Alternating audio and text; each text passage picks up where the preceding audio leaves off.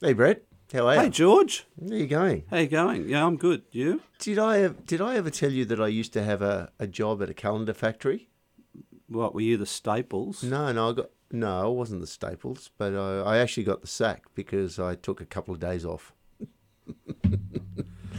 Can you hear that silence, listeners? I'm sure you're feeling the same way. I could hear a cricket in the background, but but I must say that is a dad joke. Welcome back, welcome back, listeners, to the the, the world's worst dad jokes Uh, and, And- float your boat. and float your boat. So who do we have on today, mate? Today we have uh, Peter Smith or Pete Smith. I think he likes to. be Is he here to sell us some steak knives? He could be, He's not that Pete Smith. but wait, there's more.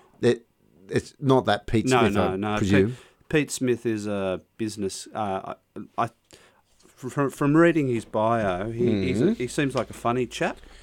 He, um, What's his claim to fame? I think he's a uh, basically a business coach, but he facilitates um, for people like the United Nations. He travels to far flung places all over the world to. Um, I'm just trying to read his bio at the same time. Well, he's a facilitator for the UN. I mean, that's major. That's a major achievement, I would say. So let's. Uh, and he travels a lot. Um, Yep. So he'll have some great stories for us, and Yes. maybe even a few funny stories. I think so. Reading his bio, he's got a bit of a cheeky sense of humour, so he might fit right in with you and I, George. I think so. He's he's probably empty on the inside like you, Quite possibly. and thinks he's funny but isn't Uh, George, people laugh at me like you. after that calendar joke. Seriously? That was a good one, wasn't it? let's get him in. Okay. Yeah.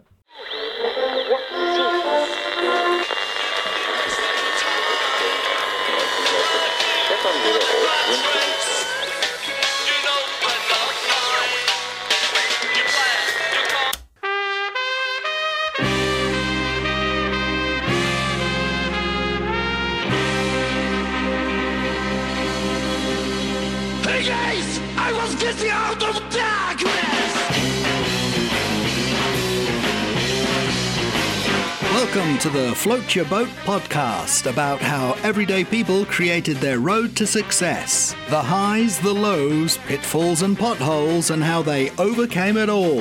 And now, here are your hosts.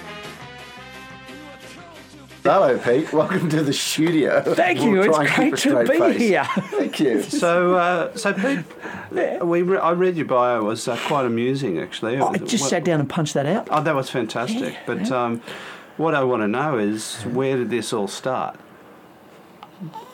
Well, Where did you Where did you start? Like, I mean, I know we know we're going to get to where you got to. Yeah. But let's let's. I, go I back. reckon the thing, and I'm just connecting it to when you asked about my bio. The thing that came to mind was my kid sister and I uh, lived in a small town. We had a huge backyard, and uh, and it had a you know a wood heap and a garden and a chook shed and a chook yard, big tree, clothesline, pool, expansive areas, and uh, and I used to and you know.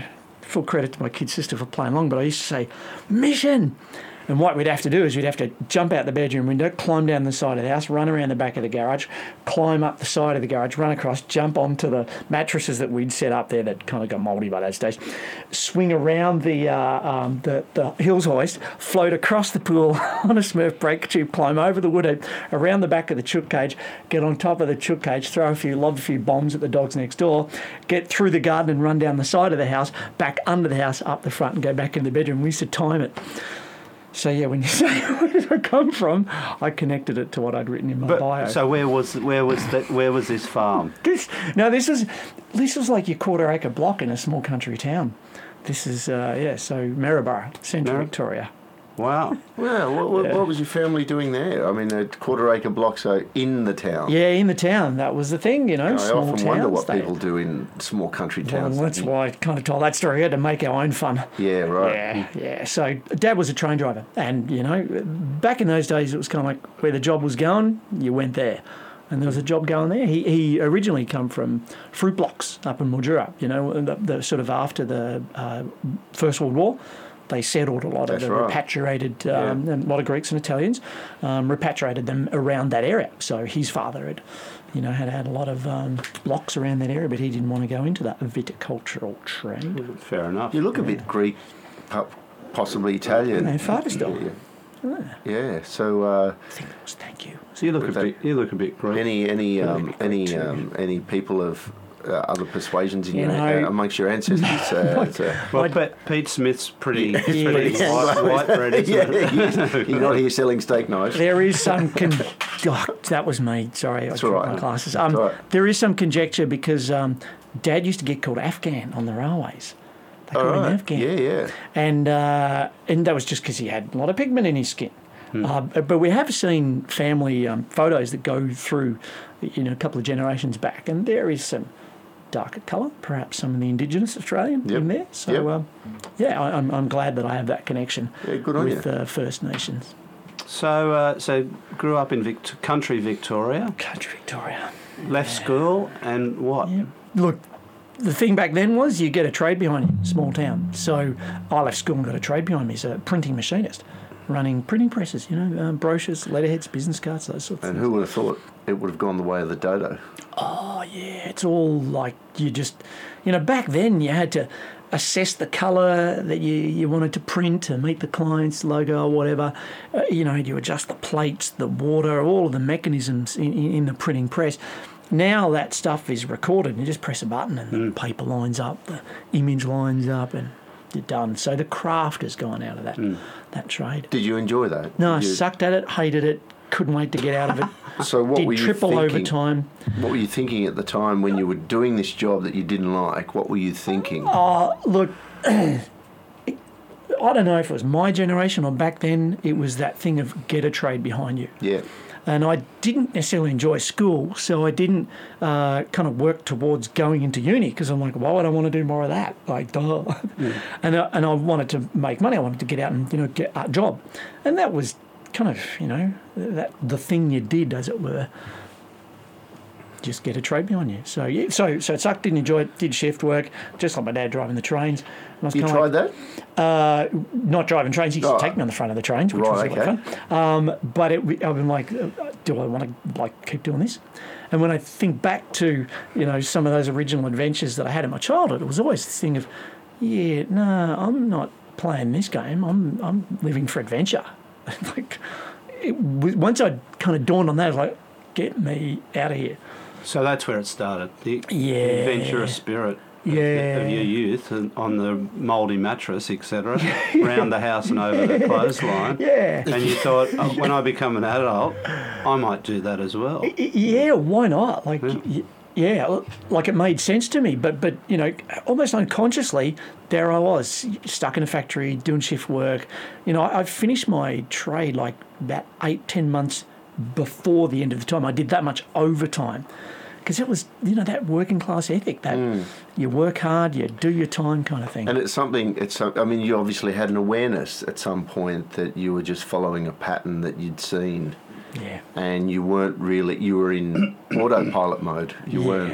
yeah. You weren't actually making conscious decisions as to where you wanted to go with your, your life, right? No, no, not at all. So, at which at all. point did that come to you? Like, it uh, did it come to you then when you were in the printing game, or it came to you later? it, it look it it it it, it um it, it was like it compressed for the whole sort of three and a bit years of like just not having fun, not enjoying it.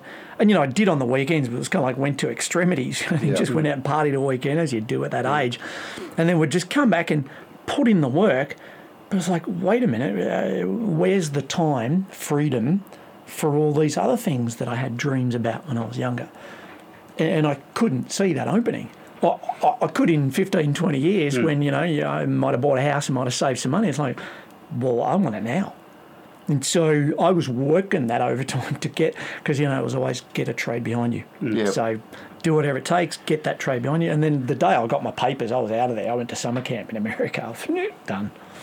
Yeah. Right. Yeah. So so you got your ticket, and then now it's worthless anyway. So lucky you didn't put- keep stay with printing, really. You know, all that That hard was, work. a, that was a useful trade. Yeah, really worked that one. Uh, you know, there's something about um, what we do in our earlier life that sets us up in a way that we wouldn't have imagined, wouldn't thought of. Yes. And just putting in that hard work taught me work ethic. Yes. You know, if you want to get something, you've got to bloody work for it. There's no kind of shortcuts in this. And that world. never changes. That's a constant in life. And you, you know, I wonder about kids these days.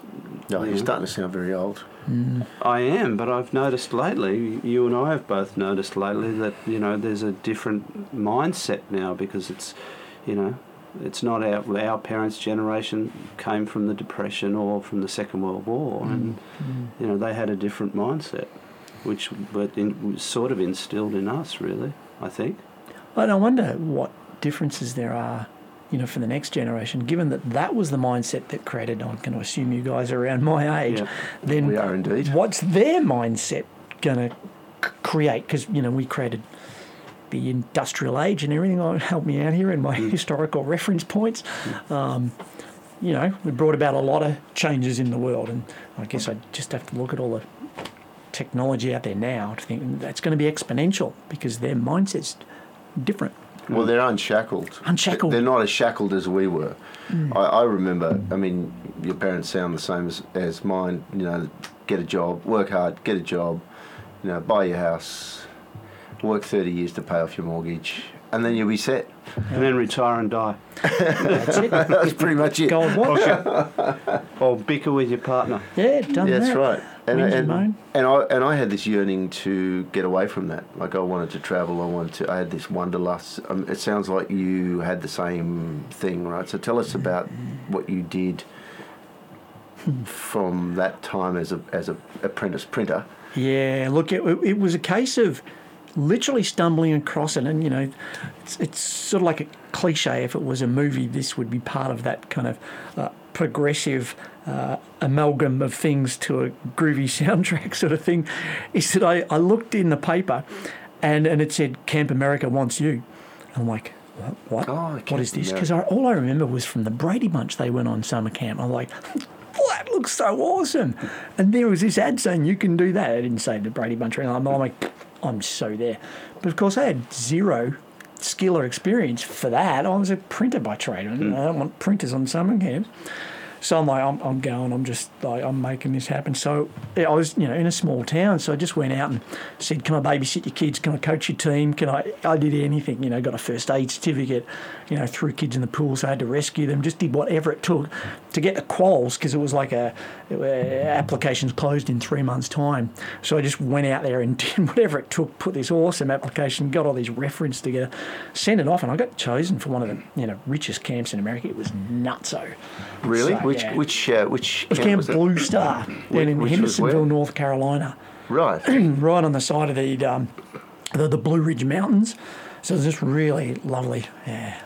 So the, it was the most prestigious one. Uh, it was uh, it was a, a rich Jewish camp, so well to do. And I mean, visitors' weekends, Mercs and Porsches and Beamers and even private planes would be pulling into Asheville Airport to come and get their kids for the weekend because the kids would stay there for two months. Yeah. And it was just two months of rock climbing and rafting and mountain biking and arts and crafts and oh, I was like, this, this is. So how long is. were you there for? Uh, I uh, did a season, which was like two and a bit months, and then just went back three years in a row because I'm like, it's winter here. Why would I want to stick around? I'm out of here. Go and do that. Fantastic. Yeah. It was the best fun. And that really set it up. That's kind of like, oh yeah, I, I- I can do this. Have have adventures. We- I went to New York after the camps, and I was um, responsible for running a student hostel. It was like international students would come to New York to study there, and this was kind of like their halfway house, their bridge to finding other accommodation. So it was a big backpackers for all essential purposes, but they were, you know, considerate students and stuff like that. And me and a, a Scottish guy, Neil, uh, ran the place. He always used to have one earphone in, listening to his, his music all the time. Anyway, there's these two German backpackers. It was a couple of weeks before they were leaving, and um, they had a car for sale, a Lincoln Continental, and um, they'd up there for five hundred bucks. And I thought, oh, it'd be nice, but I'm not going to spend five hundred bucks. A week before they leave, they've got up there for two hundred and fifty bucks. We're like, oh, it's not bad. A couple of days before they leave, they've dropped it down to hundred bucks. Like, oh.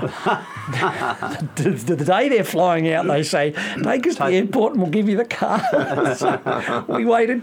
We got the car and I'll, I'll cut a long story short, but um, being chased by a Chinese uh, vegetable grocer being bailed up by the mafia in the Bronx, um, being shot at, uh, getting lost in the Bronx, uh, eight parking tickets, two suicidal lane changes into uh, like four lanes of traffic coming straight at us to the degree we had to veer off onto the footpath.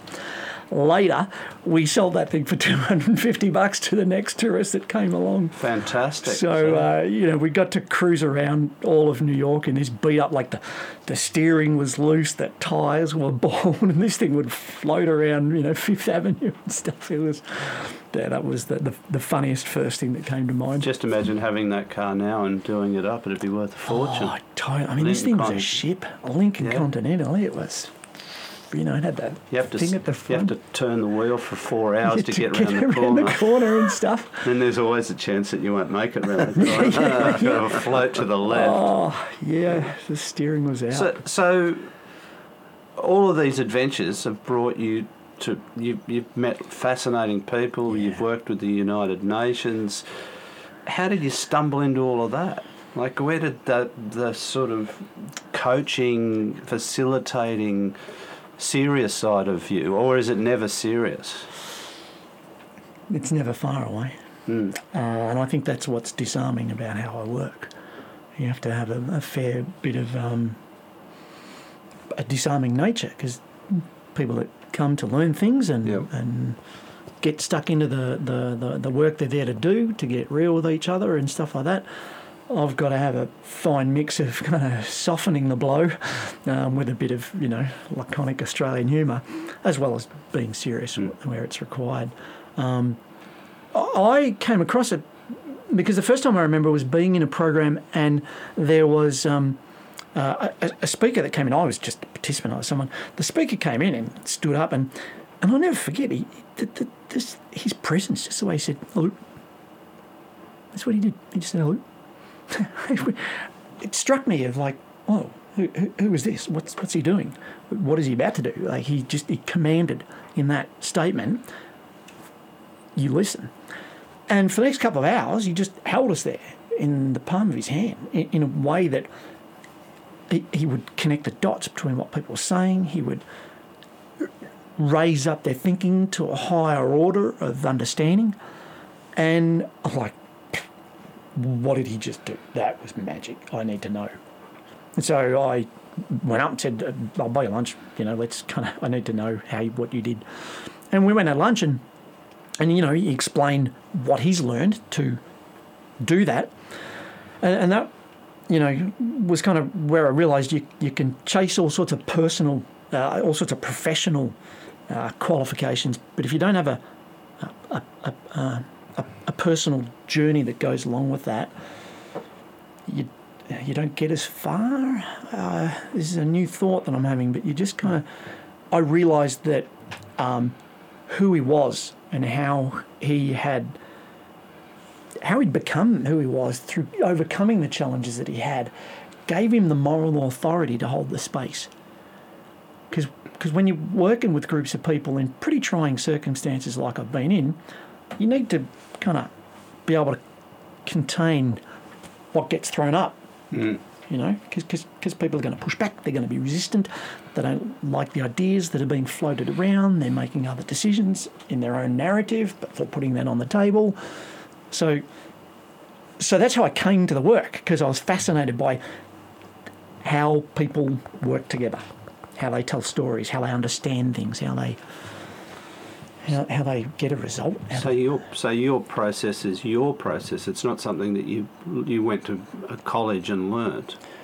Yeah, look, I went and learned all the things I had to. Through, you know, did a, a degree in adult education and training, um, as opposed to school teaching children, but adult education, and then went on and did postgraduate studies in organisational change and consulting, because I really wanted to understand the nature of well, how do people work together? How do they gel? How do they connect? How do they understand? How do they make sense of a sometimes crazy, messed up world around them? And you understood that better after you did the courses, or did you gain a, a, a better understanding through experience? Ah, yeah, the experience and the courses helped me to make sense of the experience. Right. Right. Because sometimes, you know, w- we get hit by life circumstances. We might, you know, lose our favourite boss. We might go through a reorganisation, a restructure, all of these sorts of things.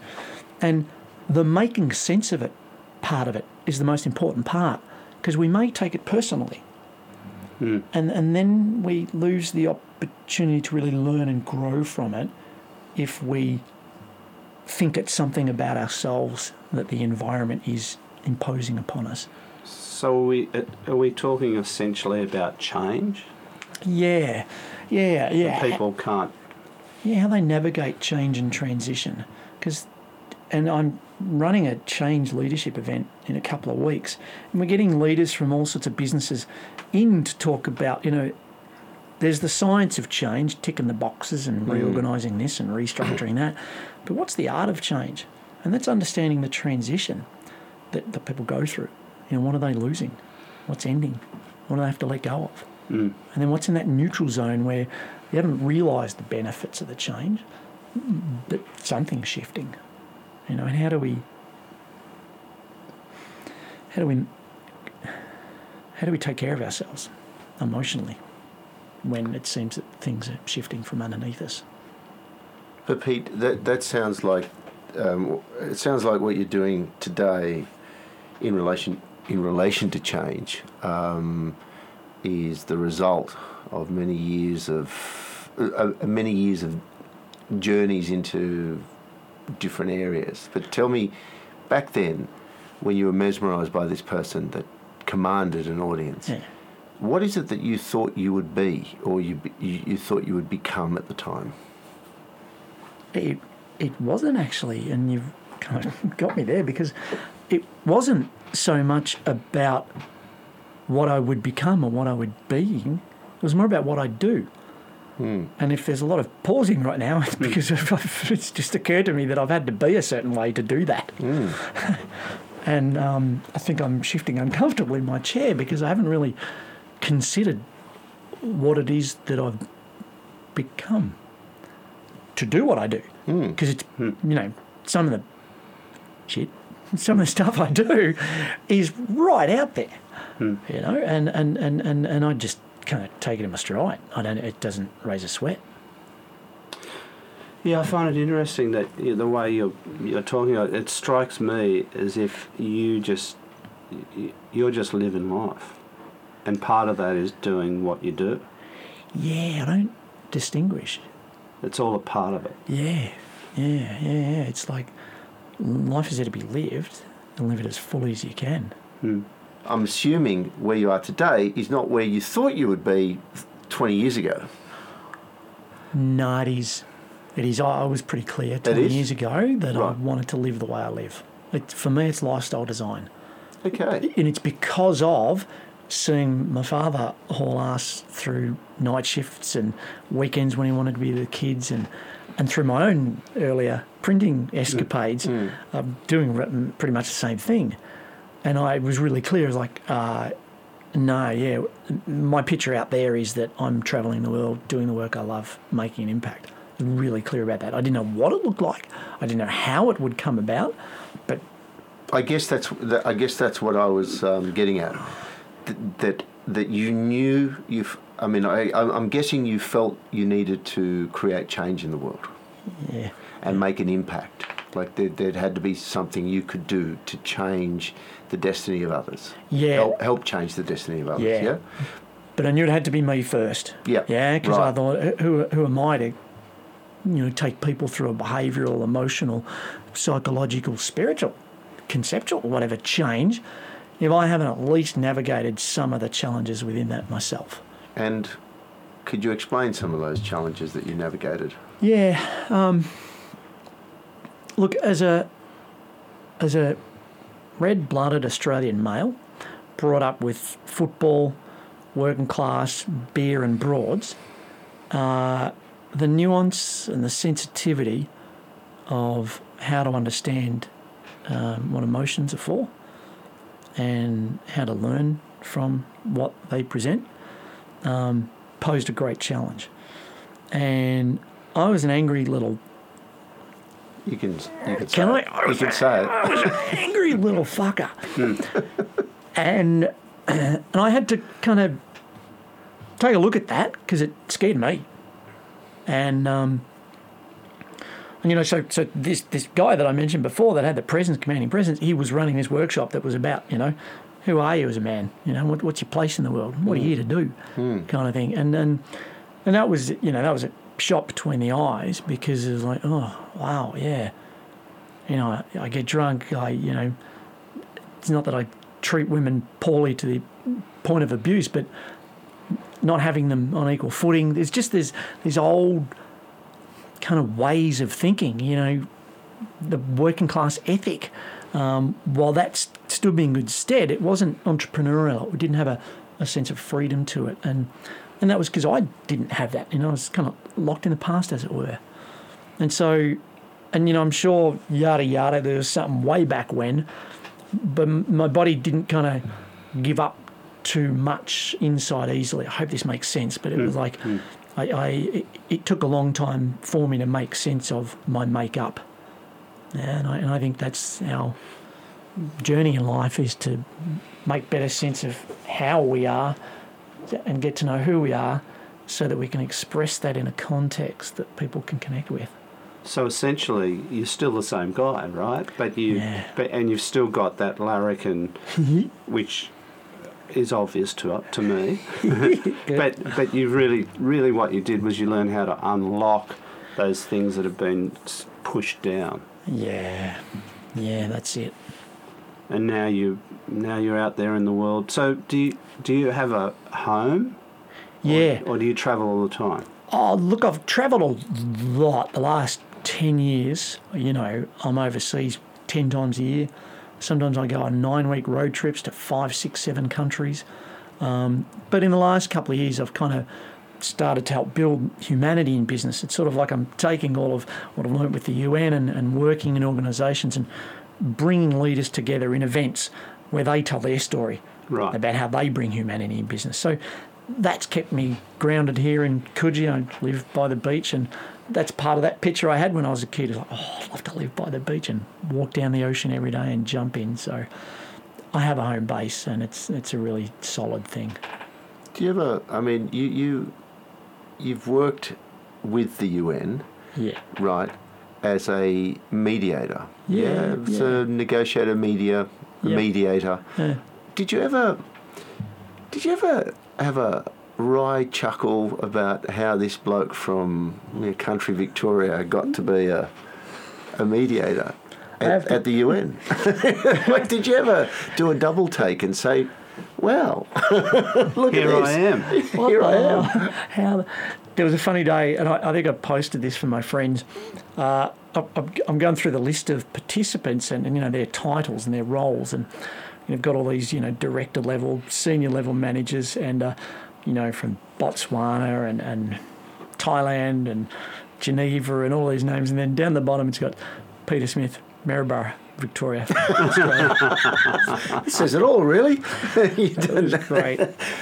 So, look, there's a little bit of the imposter syndrome going on, but um, I think that gives permission for people to kind of go, look, it doesn't matter where you've come from, it's where you're going. That's right. So- and who you are today. Yeah. So how does the how did how does the how did the work start coming?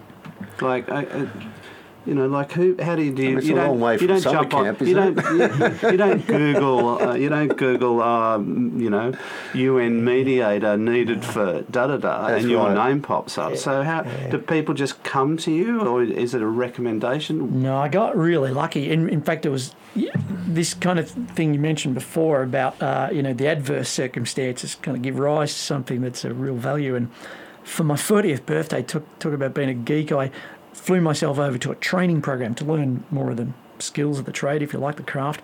Um, and you know, spent a pretty penny for this big international speaker, and I was there for a week and it was actually pretty crap. Probably wasn't the best use of my money. Having said that, I met someone there who knew someone who had a contact in the UN, and I was like, "Oh my god, I've always wanted to do that." And this was yeah, eight nine years ago, and um, they said, "I'll you know flick me your resume and I'll pass it on." And nothing could have kind of eventuated for a year, eight eighteen months, and then I got a call and then you know they grilled me for a good hour and a half, kind of thing, um, about my experience and stuff like that. And they said, okay, we'll uh, get on a plane and come over and we'll familiarise you um, with with the, the, one of the programs that we do at that time. And um, so I actually spent more time in the plane than I did in the meeting in Washington DC. And um, and yeah, that, that that was the that was the the door opening. You know, from there it was like the whole world. So, so how much how much do you think luck plays a part in your journey, or do you think it's fate? We have this argument all the time. Yeah, and I- no, I, I reckon. What, what's what have I heard? I, I reckon if you put yourself in it, amongst it, out there, just keep pushing forward, then luck will come along. But if you don't, if you stay comfortable, I, I don't think it has as much chance. What was your um, biggest moment then, or your biggest achievement dealing with the the UN or um, Or any- or not overall? necessarily, just What was your And I'm more of a facilitator. You know, it comes Yep. from the Latin term to make easy. So I make it easy for the folks that I'm working with to work together, to work with their people, to solve the problems they're there to, to solve. Um, there's a couple awesome moments. The one that was just wickedly awesome was, um, and they're both in Afghanistan, as it turns out. First one was that uh, we normally have a co-facilitator for one of the programs that I run, and um, I literally got my visa the day before I flew. My co facilitator didn't even get his visa. So I'm going in for this six week program with 30 folks from all around the region coming into to Kabul, to the, to the compound there. And uh, this is a two person program. This is a loaded program. You, you need that. And uh, he emails and says, I, I haven't got the visa. And I'm, I'm like, you know, ready to go to the airport. I got mine. I'm like, oh, wow. but you didn't say wow. Oh, no, I did, man. I did because I'm like, well, this is it. Like, what am, what am, what do you think I'm going to do? What, what I have, I kind of have no other option here. I'm going to nail this thing. You know, absolutely nail it. And so, owning that sense of like, bring it on, because I knew the program. Yeah. You know, um, and- but I didn't know the participants. I didn't know what they were going to bring. Uh, and and you know, at the end of the week, yeah, the, the feedback was off the charts. It was actually the highest feedback they'd got for that kind of program, with two facilitators for for one. So I was like, booyah! Yeah. It was a really cool victory. And I wrote a great story I've posted on my blog about the experience of being there. And then um, the, the second one, I don't know if you've got the time. I Yeah, no, talk- we do. The second one was um, I uh, we'd started doing these uh, team building programs around different areas around the world where there was a real need. And um, this one situation was in eastern Afghanistan, in Khost. And uh, the um, one, I won't say which agency, one agency had cut the food budget by 75%. So the um, the refugee camp wasn't getting the food in, and the tribal chiefs had said, "Well, you know what? Sorry, you can't come in to the UN guys." And so there was some necessary kind of work we had to do there, and um, my usual kind of approach is that I'll go in and I'll um, spend a day or two doing some needs analysis, asking around, understanding the situation. I've flown in from Australia in my crusty Ganesha shirt, it's a bit of my brand, and my, my you know jeans and my hiking boots. Three day growth from being on the plane and all this sort of thing. To Kabul, got a chopper straight away. You know, stopped in a couple of towns in, in Afghanistan. I'm looking out the window, going, "Whoa,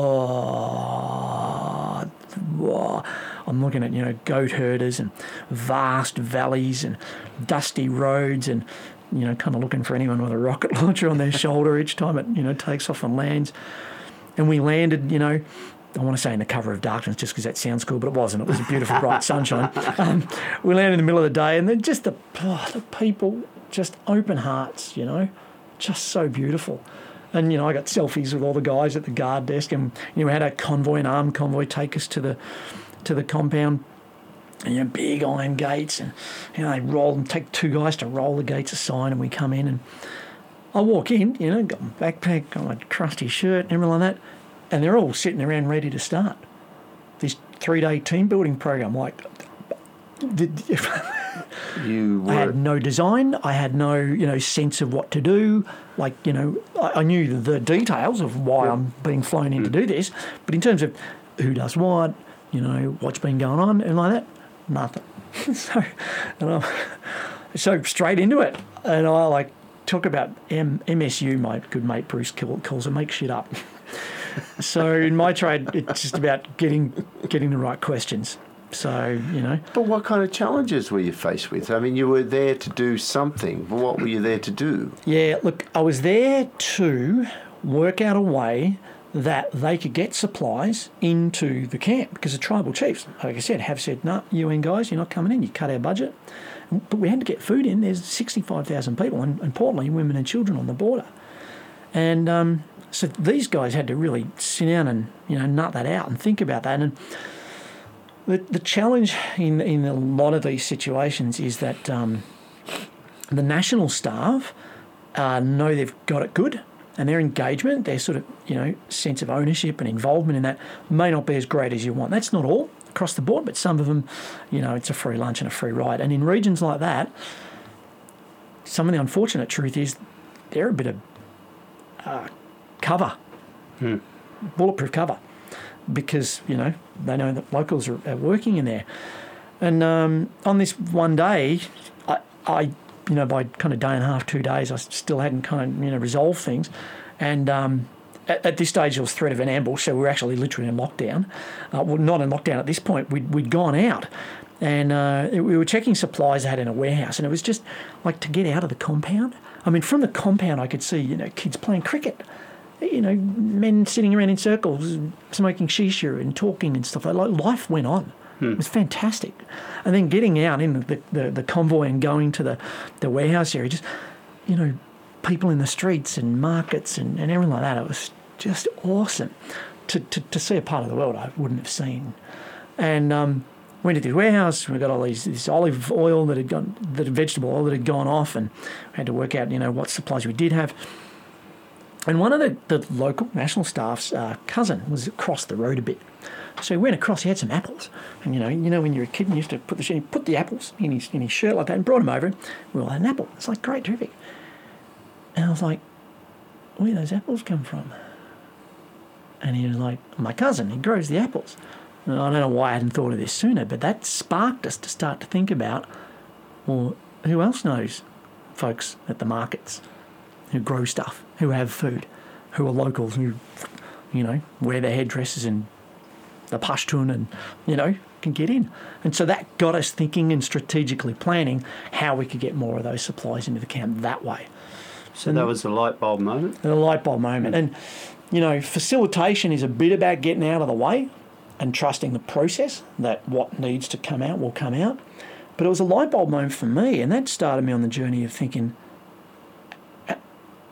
are we really exploring all of the stakeholders effectively enough to know the part that we all play in how we solve society's problems? And I don't think business does that enough. There's some great work done in corporate social responsibility programs, but if business knows that there's a return on investment in that, if they know that they can have market share and solve the problem, they'll be gung ho. They'll go for it because it, it, you know, make it core to their strategy about why they're in business, why they're in the world, rather than just shareholder return.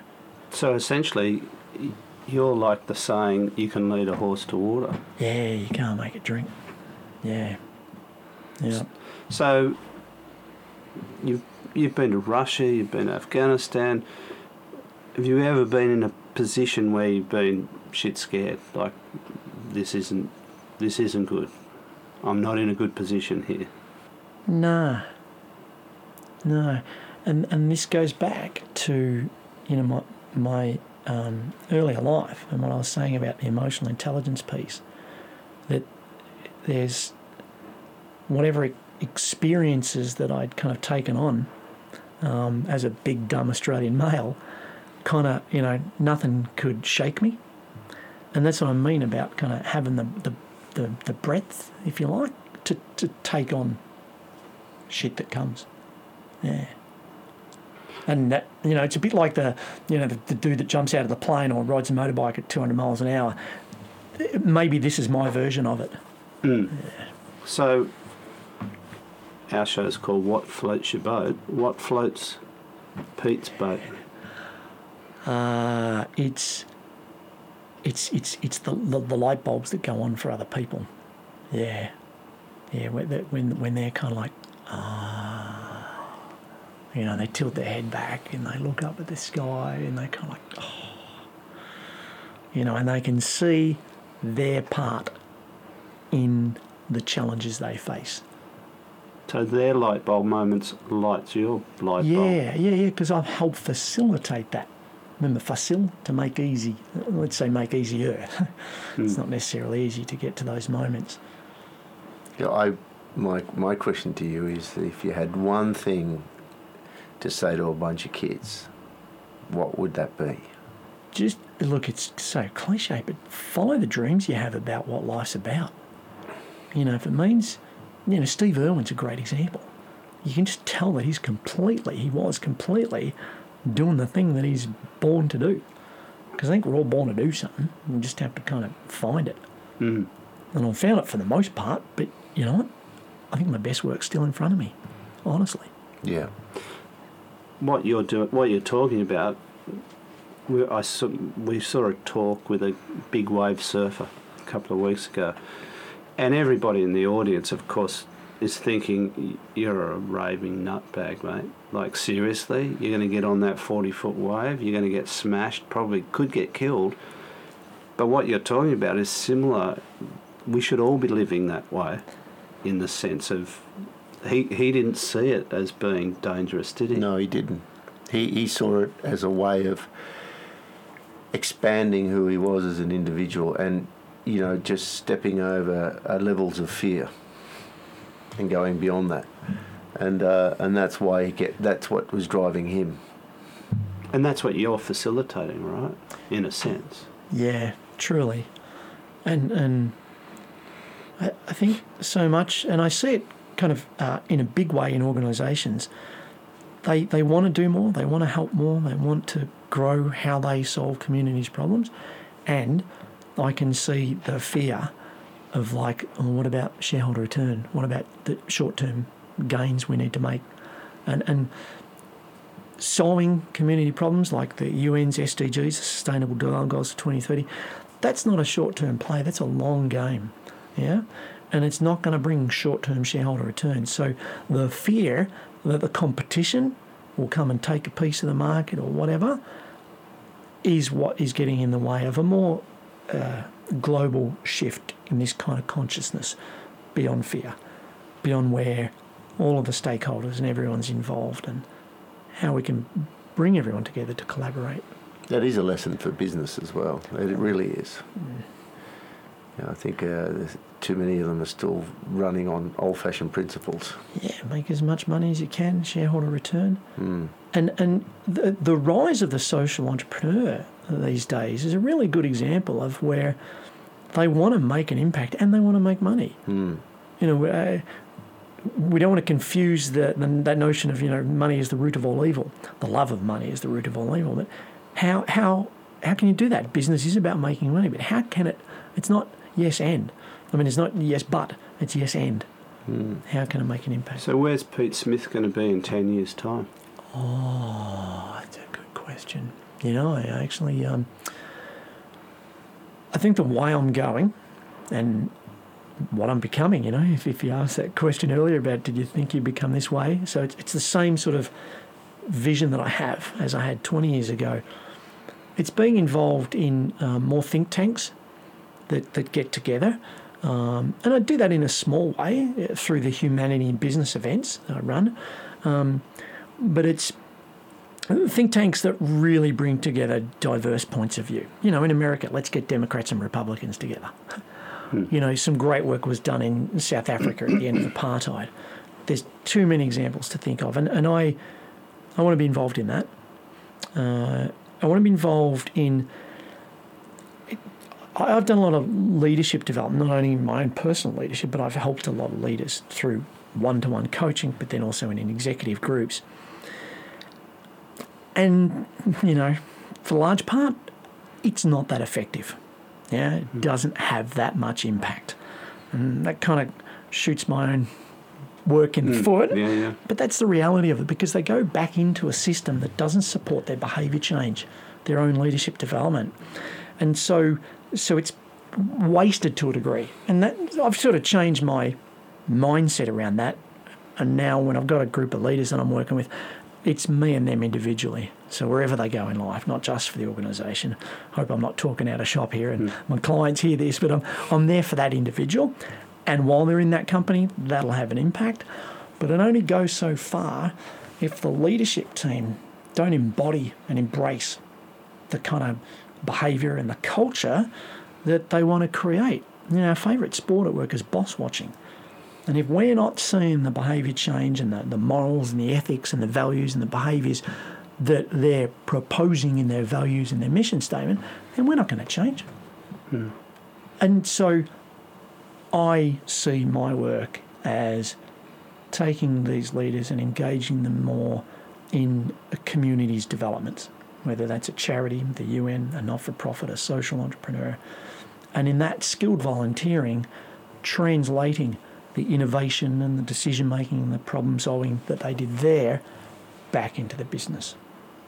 So I'm already doing pieces of that. I, I just see that on a much bigger scale because it's it's a billion dollar industry, leadership development, and if it worked, we would have a different world.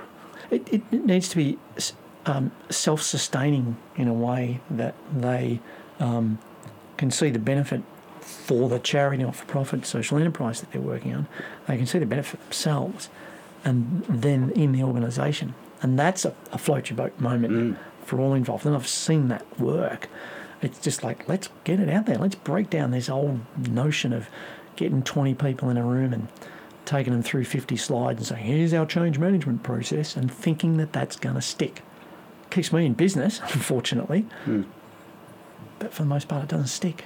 So, uh, how do people get involved in what you're doing? Like, if, if, do you have a website, Yeah. blog, you know, Oh, yeah. Facebook?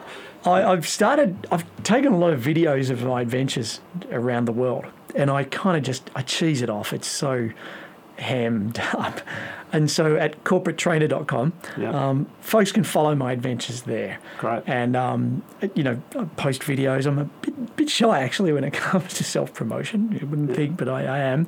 Um, I guess I just don't want to get caught up in you know the, the, the wrong idea about um, what I'm promoting. So I share a lot there, and, and really there it's about how I mentor and help other facilitators and trainers and coaches um, to to see things and do things differently. And then my involvement at humanityin business.com.au um, as the CEO uh, in support of the founder, Manish, who's just an amazing guy who's brought together so many business leaders that let's call them conscious business leaders and and the way they share their story. So I'm having a great time interviewing these leaders and editing it down and putting little bumper mm. videos and just sharing as much of that story. We're, we're preaching to the converted, but you know, let, let's keep spreading the message because there'll be a tipping point where the old way of working no longer works. All right. Last last uh, cab off the rank, which I didn't see on your bio. We we like to finish our episodes with a favourite song. So, have you got a favourite song? I'm sure you've got millions of them, but pick a song that you love that you want to put out there to all of our uh, great float your boat listeners. And There uh, comes a time when we heed a certain call, when the world must come together as one. we are the world. That's what came to me. We're here. Okay. But you know? My song actually is um, M People Search for the Hero Inside Yourself. oh yeah, I know the song. yeah, just okay. uh, when I listen to that, uh, oof, Pete Smith. yep. It's been terrific. It's been a pleasure, Pete. Uh, Thank keep you. up the good work, and um, and maybe off air we'll be talking to you about one of our um, new projects, Awesome. um, and hopefully uh, it all goes well. Will do. Thanks. Pete. Thanks very much, Pete. Thanks, Thank you. guys.